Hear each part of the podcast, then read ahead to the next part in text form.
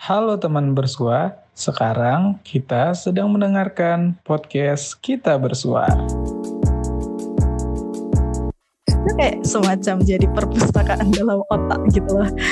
Mulai aja dari yang kecil-kecil gitu. Kalau misal nggak misal satu buku itu kelihatannya tebel banget gitu kan ya udah baca aja misal satu hari satu bab atau satu hari satu 10 halaman atau satu hari 30 menit eh kebanyakan 15 menit gitu terus yang kedua eh, coba taruh buku tuh di tempat yang mudah kita jangkau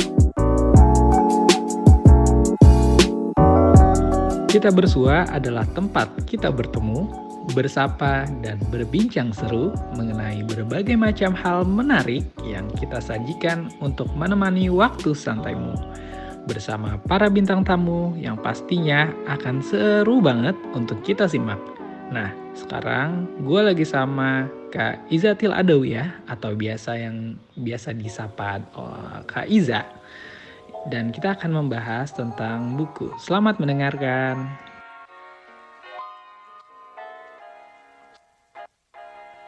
Halo teman-teman, Eh, para pendengar podcast kita bersua kali ini saya akan ditemani eh, mungkin bisa dibilang teman online gitu ya, karena memang jaraknya ter- terpaut jauh gitu. Saya dia eh, Depok Jawa Barat dan dia di Surabaya aja ya. ya di sidoarjo sih sekarang Oh sidoarjo, siap. Jadi teman-teman seperti yang kita tahu, eh, pandemi ini kayaknya belum usai juga ya, walaupun diperpanjang eh, beberapa kali gitu, tapi belum terlihat eh, hilalnya untuk kapan sih pandemi ini bisa berakhir. Nah, ngomong-ngomong soal pandemi, eh, kita pasti ngelakuin beberapa aktivitas ya selama pandemi ini karena di rumah aja. Nggak ke mana-mana gitu. Mungkin ada yang olahraga eh, mungkin ada yang coba menu atau resep masakan baru gitu. Mungkin ada yang ah, membaca buku bisa jadi ya. Tapi eh, buat teman-teman pendengar podcast kita bersua jadi teringat nih ya salah satu kutipan dari founding fathers ya partner ya gitu ya Muhammad Hatta. Kalau dulu eh, beliau pernah menyampaikan aku rela di penjara yo asalkan bersama buku karena dengan buku aku bebas gitu. Nah ngomong-ngomong soal buku eh, banyak juga selain Muhammad Hatta kayak eh, Pramudia Nantatur atau biasa dipanggil murid-murid itu dengan sebutan Eyang ya. Beliau juga gitu ya.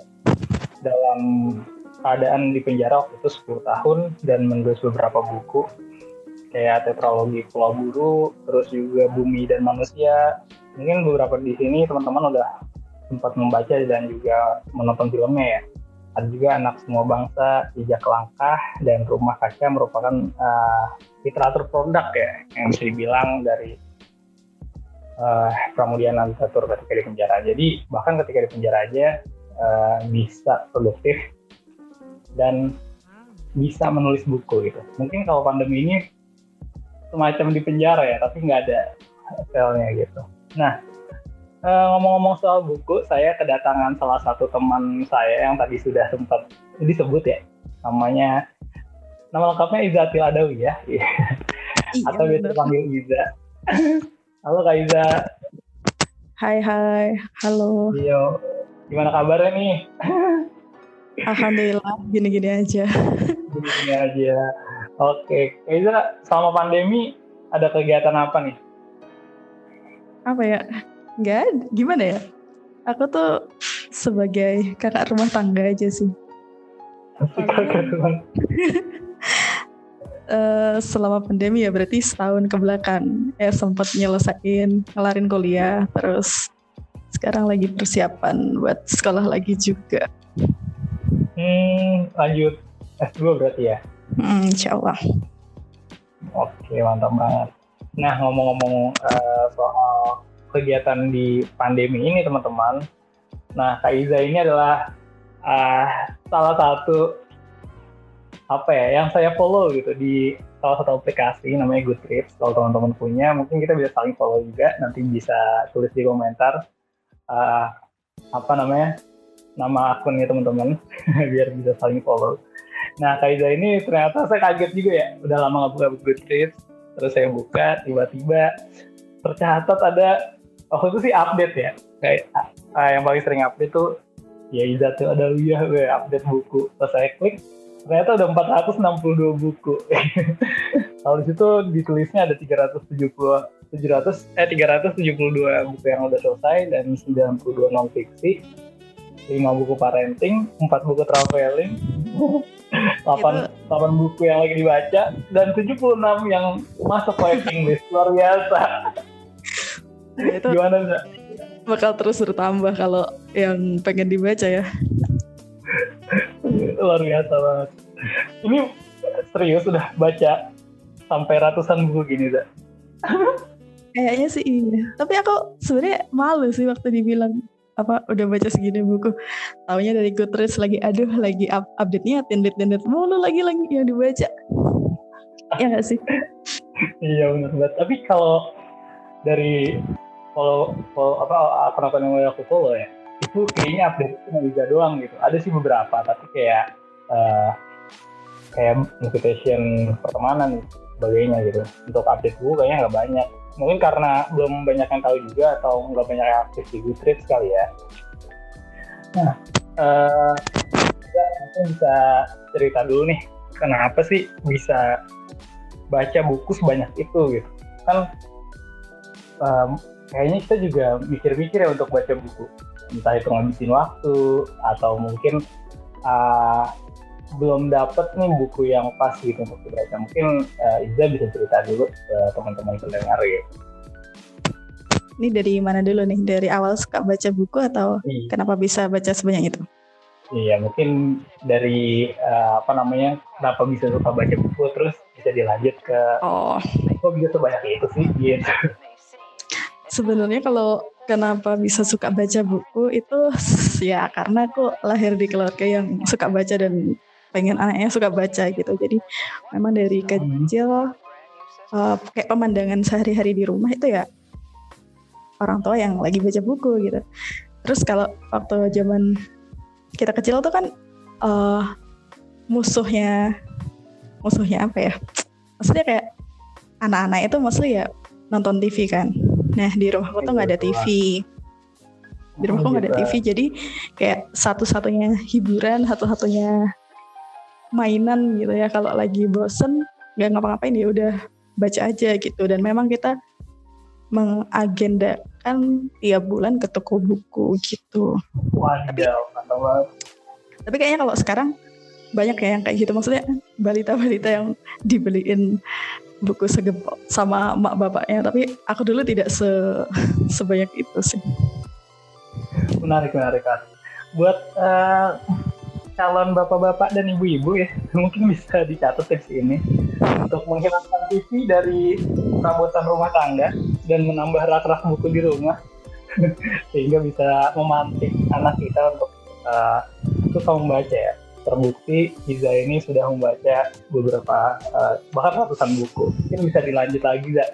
Uh, kenapa bisa baca bukunya sebanyak itu gitu. Kadang-kadang kita membaca satu dua buku itu udah bosen gitu. Bahkan uh, apa namanya bingung untuk membaca buku apa lagi nih. Nih ternyata Iza udah membaca ratusan buku. bisa ceritain gitu. Kok bisa sebanyak itu gitu. Oke okay, lanjut. Terus itu kan waktu kecil. Hmm. Nah terus waktu oh. rada gede itu kan ya SMP aku nggak di rumah, maksudnya di asrama. Hmm. Habis itu SMA juga ngkos. Nah di waktu-waktu sebenarnya SMP tuh masih banyak baca buku sih. SMA sih. SMA tuh kan kayak mulai udah punya HP sendiri terus hmm. ya sama lah ya kayak mungkin sebagian besar orang kayak sibuk sama notifikasi dan iya, betul. segala macam godaan duniawi itu terus aku mulai ngerasa bahwa kok aku jadi ini ya jadi jarang baca sekarang gitu terus hmm. akhirnya uh, waktu itu juga mulai tahu yang namanya Goodreads kan nah di hmm. Goodreads itu kan kalau tiap tahun kita bisa ngeset tuh kita nge-challenge diri kita pengen baca berapa buku tahun itu. Nah di situlah aku mulai kayak masang target gitu. Coba setahun bisa nggak ya baca sebanyak gini gitu. Aku lupa sih ngesetnya berapa, mungkin nanti bisa dilihat aja. Ya udah dari situ aku mulai ngejar tuh. Walaupun waktu awal-awal main Goodreads Challenge itu nggak langsung tercapai sih. Kayak baru sadar udah bulan berberan kayak gini. Eh belum sih ini masih Agustus. Kayak September Oktober weh kok masih kurang banyak. Akhirnya kejar tayang gitu kan. Cari eh buku tipis apa yang bisa dibaca gitu biar cepet selesai kayak gitu. Terus uh, kenapa bisa baca sebanyak itu? Mungkin juga karena hmm, aku banyak pakai waktu-waktu yang apa ya di mana kita banyak ngelamun atau nunggu gitu mungkin Ya, dulu kan aku hmm. pulang dari Surabaya ke Sidoarjo sebelum bawa motor itu naik bis. Nah, hmm. kalau kita naik angkutan umum, apalagi di Indonesia itu kan waktu tunggunya nggak tentu ya. Kayak kita nggak tahu kita berangkat jam segini ntar nyampe di rumah jam berapa. Akhirnya di perjalanan itu aku sambil baca buku juga dan lumayan kayak sekali jalan tuh kalau bukunya tipis ya udah bisa keluar satu. Terus pakai waktu-waktu semacam kayak malam-malam. Hmm. uh, otaknya udah nggak bisa mikir kayak udah masuk jam goblok lah istilahnya. Tapi tapi belum bisa tidur. Ya udah baca buku aja. Lama-lama oh ya habis ternyata. Bisa juga ternyata kayak gitu. Oke. Okay. uh, eh, kalau dilihat ya tadi langsung aku kepoin akunnya Iza. Ternyata 52 yang setnya buat satu tahun udah kecapai 41 wow. Lumayan juga ya. Dan tadi tipsnya salah satunya untuk memulai coba uh, memulai dengan buku-buku yang tipis dulu gitu gimana bisa challenge itu. Aku pernah sih sebulan sekali. Tapi kayaknya juga sempat ada satu beberapa bulan yang lolos juga. Tapi ini Iza 52 buku ya dalam satu tahun. Dan sudah tercapai 41 ini luar biasa banget. Terus uh, kalau tadi Iza bilangnya bisa mampu memanfaatkan waktu ya di angkutan umum mungkin ketika uh, apa namanya berkendara terus juga malam-malam sebelum tidur gitu. Mungkin ada kalau itu kan ini ya ya maksudnya di set untuk uh, sambil berjalan gitu ya. Nah ada nggak sih set waktu, set waktu yang khusus gitu? Mungkin hari apa jam berapa itu memang di set buat uh, baca buku gitu. Nggak ada. Nggak ada ya? Nggak ada nggak ada. Kayak gimana ya? Ya udah kalau aku pengen baca ya baca. Gitu aja. Hmm. cuman aku anaknya ya. kalau sekali baca buku tuh kayak penasaran gitu. Penasaran ya gimana ya endingnya? Misal cerita gitu atau kalau misal baca buku non fiksi eh gimana sih sebenarnya caranya apa? gitu. Ya udah aku baca terus gitu. Jadi memang kebanyakan buku-buku yang aku baca itu selesai sekali duduk gitu. Cuman oh, mungkin karena privilege-nya aku freelance kali ya, jadi ya oh. ya udah suka-suka aja. Benar, benar, benar. Mungkin buat teman-teman yang hobi membaca dan tidak punya waktu, uh, freelance juga jadi ini ya, jadi uh, posisi yang good, apa perlu dicoba juga gitu. Nah, kalau ngomong-ngomong soal uh, tadi dari banyaknya buku. Akhirnya kita langsung bertanya-tanya juga kira-kira buku apa sih yang mungkin buku pertama ya yang kalau misalkan kita bingung pengen baca buku apa atau kita bingung juga pengen memulai uh, membaca buku dari mana atau kita juga nggak punya ketertarikan nih buat baca buku awal-awal. Nah mungkin ada tipsnya dari Iza buat uh, buku pertama yang kira-kira itu bisa jadi pemantik buat lebih suka baca ke depannya gitu ya. Apa ya? Uh, kalau dari aku sih mungkin mulai dari topik yang bikin penasaran atau kayak hmm. cari apa ya lagi punya masalah hidup apa misalnya atau semacam itulah. Jadi kayak kita ngerasa ada kebutuhan kebutuhan untuk ngebaca untuk nyari tahu tentang hal itu misalnya. Terus juga yang bisa dicoba mungkin kalau teman-teman suka baca fiksi atau rasanya non fiksi itu terlalu berat terlalu bikin ngantuk ya udah mulai dari kayak buku-buku apa ya istilahnya tuh? Kayak yang semacam detektif atau apa sih? Buku misteri. Hmm, Apa namanya? oke. yang yang itu yang suka bikin penasaran gitu loh jadi kayak seru rasanya tuh kalau baca buku kayak gitu kan seperti kita nonton serial Netflix aja yang nggak Hmm. kerasa nggak kerasa pengennya satu episode eh tahu-tahu habis satu season kayak gitu Iya, sambil ngebayangin ya apa yang kita baca tuh kayak tergambar gitu. ya Oke, berarti dimulai dari penasaran dulu nih. Apalagi eh, kalau teman-teman pendengar udah mulai banyak permasalahan hidup, ya kan? Mungkin bisa cari tema-tema buku yang relate banget dari eh, kehidupan kita sehari-hari. Ini- Dan yang buku ringan itu buku gitu ya. yes Hmm, hmm, Oke. Eh, dan yang gak kalah menarik juga nih, kira-kira eh, menurut Iza baca buku itu ada tips atau bukan bukan tips ya, apa lebih ke arah teknik nggak sih, teknik ngebaca gitu. Soalnya biasanya kalau kita ngebaca nih Za, dari anggaplah dari 100 informasi gitu, kita dapat cuma satu informasi gitu, bahkan setengah gitu. Akhirnya itu yang ngebuat eh, orang-orang, beberapa orang-orang dari kita memilih untuk uh, mungkin lebih ke audio atau mungkin uh, uh, nggak nggak prefer untuk membaca buku yang berlama-lama gitu kan. Mungkin ada tipsnya nggak? Oh dari itu ya kayak biar nggak lupa yang sama yang dibaca atau biar nggak nguap gitu aja kalau aku biasanya kalau sambil baca tuh sambil nyoret-nyoret gitu loh entah itu kayak nge-highlight atau pasang-pasang sticky notes gitu. Terus akhir-akhir ini aku juga mulai bikin apa ya istilahnya rangkuman gitu. Ngerangkum gitu. Kayak nulis ulang apa yang udah aku pelajari dari buku itu. Karena kalau buat aku membaca itu ya cara belajar gitu, cara belajar yang paling gampang lah. Gitu. Terus karena aku memandang juga ada kebutuhan kebutuhan untuk nge-recall informasi itu. Jadi daripada kayak nyari-nyari halaman berapa ya yang kemarin bahas itu, ya udah aku tinggal lihat dari catatan yang aku buat gitu sih. Kan kalau kita nulis sendiri, nyatat sendiri itu rasanya lebih nempel gak sih? Dan itu pun ditulis ulangnya pakai bahasa kita dengan cara kita berpikir dan menginterpretasikan suatu informasi. Itu sih yang membuat Menarik, mudah menarik. diingat. Terus mungkin satu lagi dengan menceritakannya kali ya, kayak lebih lebih nempel gitu kalau ketika aku habis baca sesuatu terus aku ceritakan atau apa ya aku sampaikan sharing ke orang itu biasanya itu jadi buku yang paling aku ingat sih. Nah, ada pertanyaan menarik nih. Kalau tadi Iza bilang apa namanya eh, mencatat di dengan sticky notes gitu ya, mungkin bahasanya lebih proaktif gitu ya. Kita menginterpretasikan apa yang udah kita baca lagi.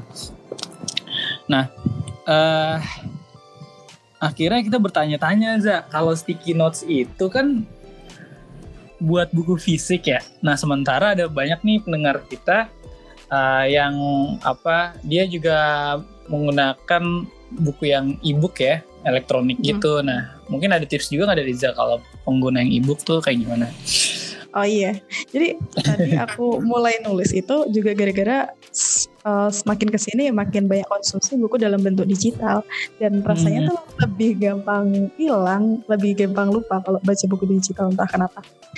Jadi sebenarnya tergantung platform yang dipakai sih kalau misal kayak Google Books atau Kindle atau Script gitu misalnya, itu kan kita bisa highlight juga tuh di hmm. di buku yang kita baca. Terus nanti kalau kita udah kelar itu kan bisa Hmm. jadi kalau di Google Books setahu dia bisa dikirim ke drive kita gitu loh, cuman di bagian yang kita highlight aja atau kita bookmarks aja gitu. Itu juga bisa jadi alternatif. Terus tapi Hmm. aku juga Ya. eh, kayak tulis ulang dari situ. Kayak nyalin aja oh yang aku anggap menarik tuh ini ini, ini gitu. oke berarti tetap ini ya dicatat ulang gitu ya di buku mungkin manual book gitu ya atau punya catatan khusus gitu ya, satu buku tentang kumpulan buku-buku yang udah eh, Iza baca Iya iya ada ada satu buku khusus. Oh gitu. Wah ini tips baru sih. Maksudnya gue juga baru uh, ngedengerin ya dan kayaknya perlu juga untuk dicoba nih buat teman-teman yang uh, pengguna ebook ya. nah akhirnya Za, setelah kita udah banyak baca buku, uh, udah mungkin apa namanya membaca banyak judul buku, mencatat insight-insight yang kita dapat nih. Nah, menurut Iza sendiri, dampak apa sih yang udah mungkin udah dirasain ya setelah membaca banyak bahkan ratusan buku gitu? Apa ya? Kalau aku sih apa ya dampaknya? Laper ya? Berasa, ya, kan baca sambil ngambil. Oh, iya rasanya lebih kayak apa ya lebih pinter nggak juga gimana ya? Kayak ada satu rasa senang gitu ketika kita bisa mengetahui sesuatu yang baru gitu. Rasanya tuh kayak hmm. gitu. Terus mungkin kalau aku dari baca novel-novel misalnya itu bisa lebih berempati sama kondisi orang-orang yang mungkin beda denganku.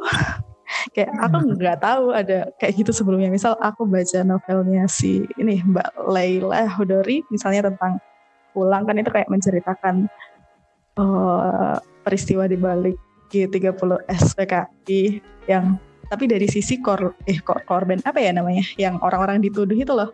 Kayak oh ternyata keluarganya tuh sampai segitunya ya waktu itu. Yang aku nggak tahu kan kalau aku nggak baca novel itu. Ya mungkin di sekolah diajarin tapi kan enggak dengan sudut pandang itu gitu misalnya.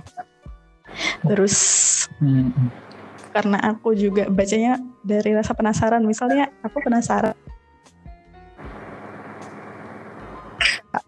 Ngetren atau bisa viral misalnya.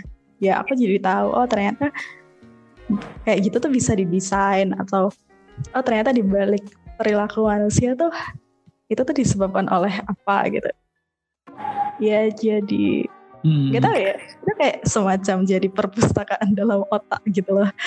Jadi ketika menghadapi sesuatu itu ya udah tinggal ambil aja stoknya dari pupus, ambil pengetahuannya dari apa yang sudah tersimpan. Oke. Okay.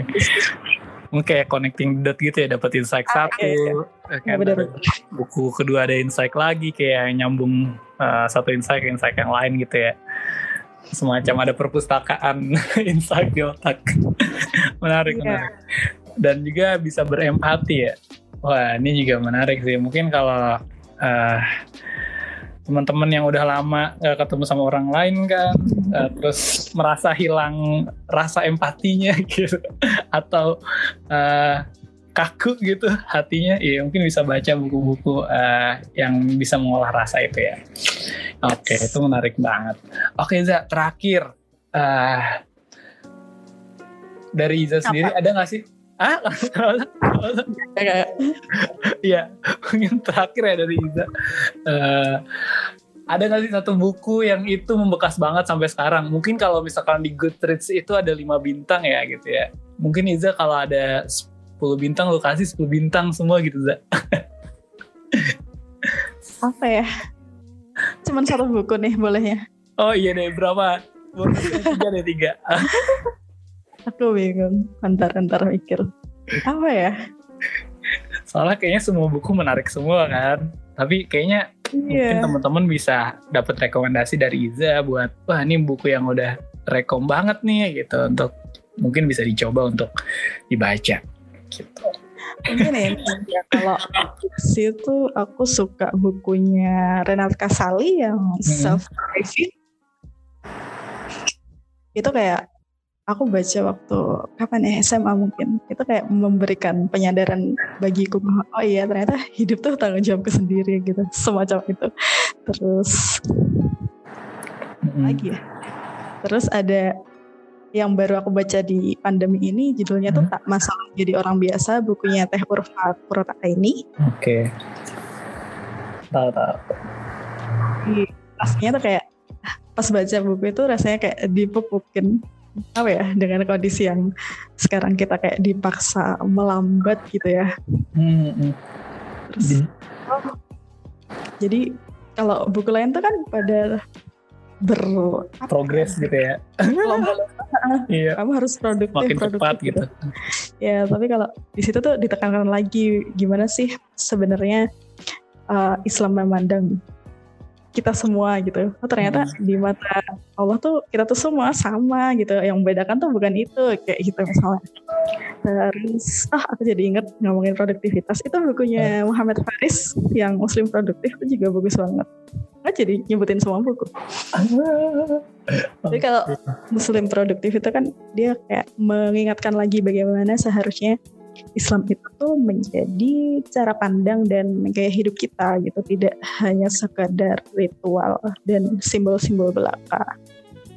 Terus kalau kalau fiksi, aku suka banget bukunya Teh hmm. Ocha. Hmm. Teh Ocha istrinya udah Yusuf tau nggak? Oke, itu yang mana? Ini buku indie sih.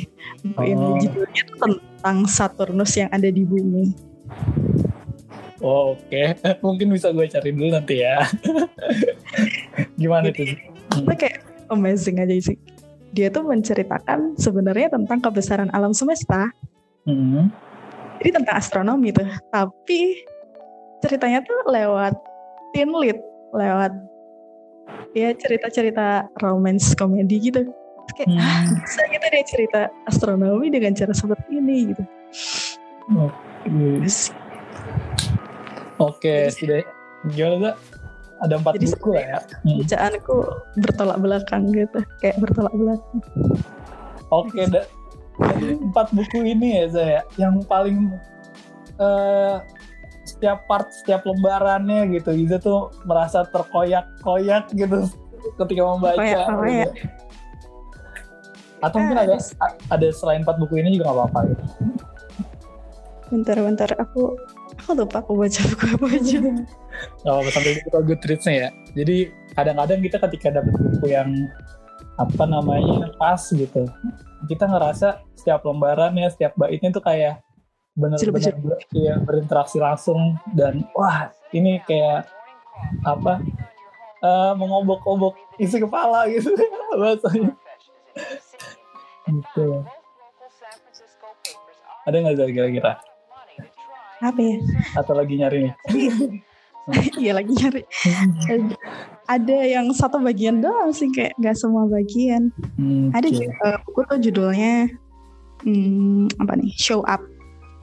Jadi Show Up ini ditulis oleh Naima Roberts. Dia tuh semacam apa ya? Influencer, influencer di luar sana, uh, di luar negeri yang dia Muslim. Hmm. Terus dia tiba-tiba suaminya tuh meninggal gitu. Dia jadi janda gitu kan. Dia hmm. di situ ceritakan tentang bagaimana dia bangkit setelah itu. Nah ada satu part yang menurutku tuh jelek banget. Waktu dia bilang ketika dia mendapat kabar bahwa suaminya meninggal dia hmm. bukannya nangis bukannya apa ya bersedih. Ya walaupun itu juga dia lakukan. Tapi yang pertama dia lakukan adalah bersujud syukur. Kayak kenapa, kenapa gitu? Karena ya dia bersyukur karena telah diizinkan untuk mengenal sosok orang itu dan hmm. mensyukuri kehadiran. Ya semacam itulah. Hah, ya juga ya. Aku nggak kepikiran. Iya, iya, iya. Menarik, menarik. Ini banyak plot twist yang kita dapat ya. Sebenarnya insight yang uh, bahasanya ya nggak mainstream gitu ya. Ada insight-insight yang itu bisa kita dapat banget ketika kita membaca buku. Uh, dan mungkin Iza udah ngebocorin uh, bacaannya tadi. Setidaknya ada lima yang saya catat gitu. Tapi kalau misalkan mau kepo mungkin bisa ke akun Goodreads-nya Iza. Namanya apa Za? seperti namaku. Tapi oh, iya. itu ada username-nya ya? Zadawi. Ada. Iya. Iza Dawi ya Oke. Okay. Izatil ada wih ya, teman-teman. Ya, di sini udah ada 193 friends ya, 7 following dan 462 buku ya. Luar biasa. Kenapa dibaca sih? Gak apa-apa. Uh, jadi mungkin teman-teman yang belum menggunakan Goodreads, ini bukan promosi ya. Kita tidak dibayar atau tidak disponsorin langsung, tapi ini juga salah satu aplikasi yang mungkin bisa memantik kita. Oh ternyata eh, kita hanya up bukan hanya sih ya mungkin lebih banyak menyukai buku tapi tidak uh, banyak menyelesaikan bacaannya. Uh, self juga ya gitu. Dan juga uh, self evaluation juga buat kita karena gue juga lebih banyak uh, numpuk buku ya kelihatan dibandingkan dengan buku.